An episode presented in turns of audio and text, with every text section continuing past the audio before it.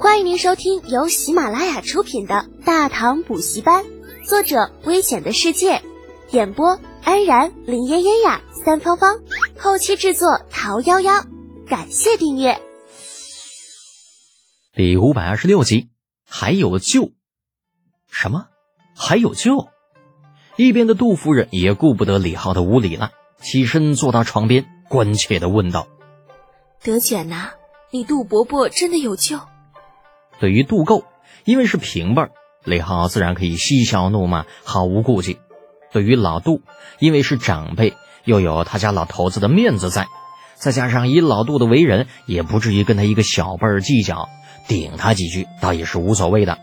那但是唯独对女眷，李浩不敢有丝毫的大意，连忙起身行礼：“伯母啊，您要是信得过我，就监督杜伯伯按照小侄说的去做。”虽不至于药到病除，但是至少可以减轻病症，让杜伯伯多活个十几二十年，应该不是什么大问题。杜夫人这段时间尽听些坏消息了，骤然听到李浩说有办法，立刻喜出望外，急声问道：“贤侄，你你真的有办法可以救你杜伯伯？你没有骗老身？”李浩苦笑一声：“哎呀，伯母啊，您说的哪里话呀？”小侄就算有天大的胆子，也不敢拿人命开玩笑，不是？啊，那那都需要什么草药？贤侄，你尽管说，只要是大唐有的，再贵也不怕。涉及到杜如晦的老命，这杜夫人也顾不得什么失礼不失礼了，直追着李浩问道。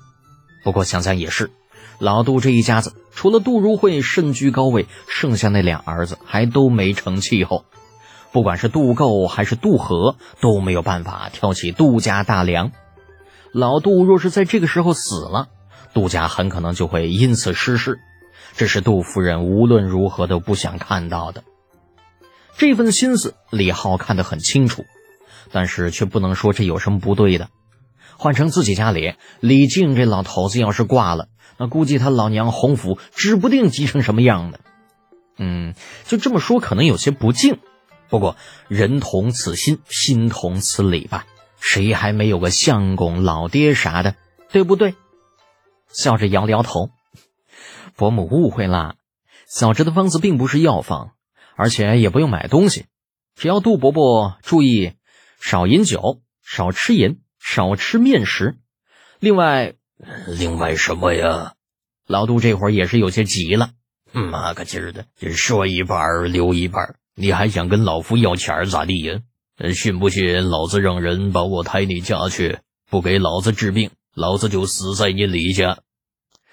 另外，嗯，李浩有些为难的搓了搓手，在老杜夫妇急不可耐的目光中，红着脸，不大好意思的说道：“呃，另外，这这这就是最好不要行房事。”呸！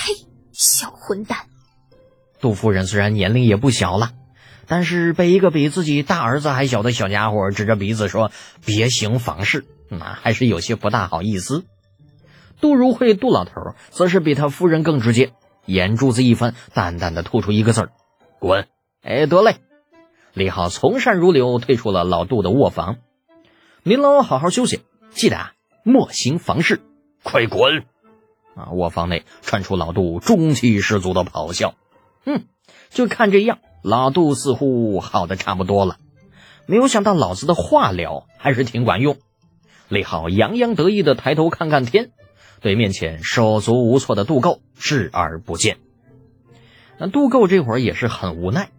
刚刚李浩在房间里说话的声音不小，他在门外听的是清清楚楚，知道这家伙的确有办法救自家老子。再想想之前自己那行为举止，多够惭愧的，老脸通红，凄凄爱爱迎上李浩。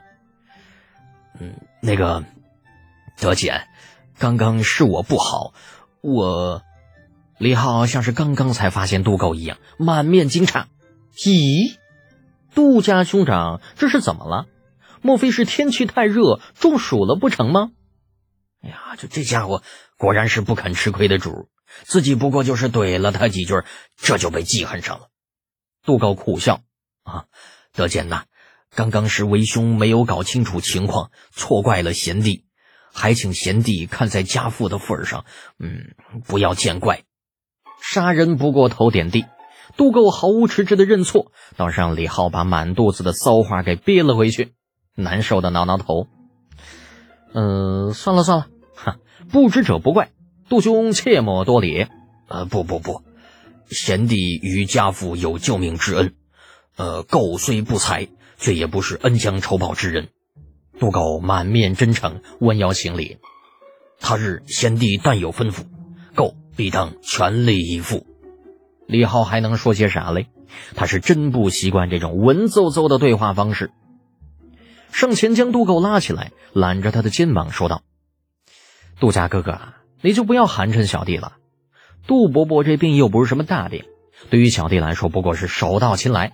你要再这样谢来谢去，那小弟下次可不敢再登你这杜家大门了。”杜构很不习惯李浩这样的行为，但是碍于他刚刚救了自家老父，又不好说什么，只能苦笑点头：“哈，也好，嗯。”既然德简你这么说，那为兄便嗯不与你多客气了。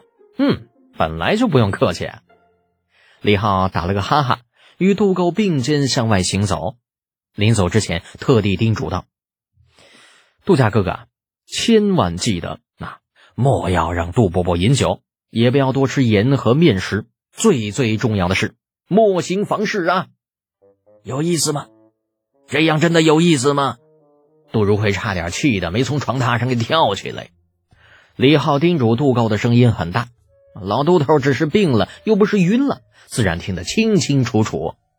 终于知道为什么那么多人看这小逼崽子不顺眼了。这就是个得屁王宝吃的主，一点眼力见都没有，那能活到现在没被人打死，真不容易呀。杜构也是郁闷的，恨不能掐死李浩。就不能行房事，你就不能行房事呗。你喊那么大声，你干啥呀？故意的，这货绝逼是故意的。这也就是看在他医术不凡的份上，否则，哼，那就算背上忘恩负义的名声，老子也要跟他拼个你死我活。太极宫，李二与秦琼相对而坐，一壶佳酿，数样精致的小菜，美酒入喉。李二咂巴嘴，夹了一口小菜儿。叔宝啊，近些日子身体还好吧？秦琼宠辱不惊，十分淡定。回陛下，老臣身体尚可。给李二当了十来年的保镖头子，秦琼早已经习惯了这样的对话方式。两人坐在一起，看上去就像多年老友一般。李二又问：“怀玉出海去了？”秦琼笑了笑：“啊，是的。”那几个小子最近闹着呃办什么公司，老臣不懂这里面的门道，也就没有跟着掺和。李儿哈哈大笑：“ 叔宝啊，叔宝，真没有想到你现在也学坏了，不再是当年那个马踏黄河两岸，击打三州六府的好汉秦二哥喽。”秦琼这性格，用现代话来说，那就是面皮薄。或多或少还有些选择困难症，这一点不管是当年在单雄信家里，还是在后来王世充战败，跟着程咬金一起投奔李二，都能够看得出来。李二之所以说他学坏了，其实倒也没有什么贬义，主要是指他明明是想要来找李二打听出海的详细情况，却又不明说，非要兜个圈子，啊，说什么搞不懂里面的门道，没跟着掺和。这不明摆着死要面子活受罪吗？听众朋友，本集已播讲完毕，请订阅专辑，下集精彩继续哦。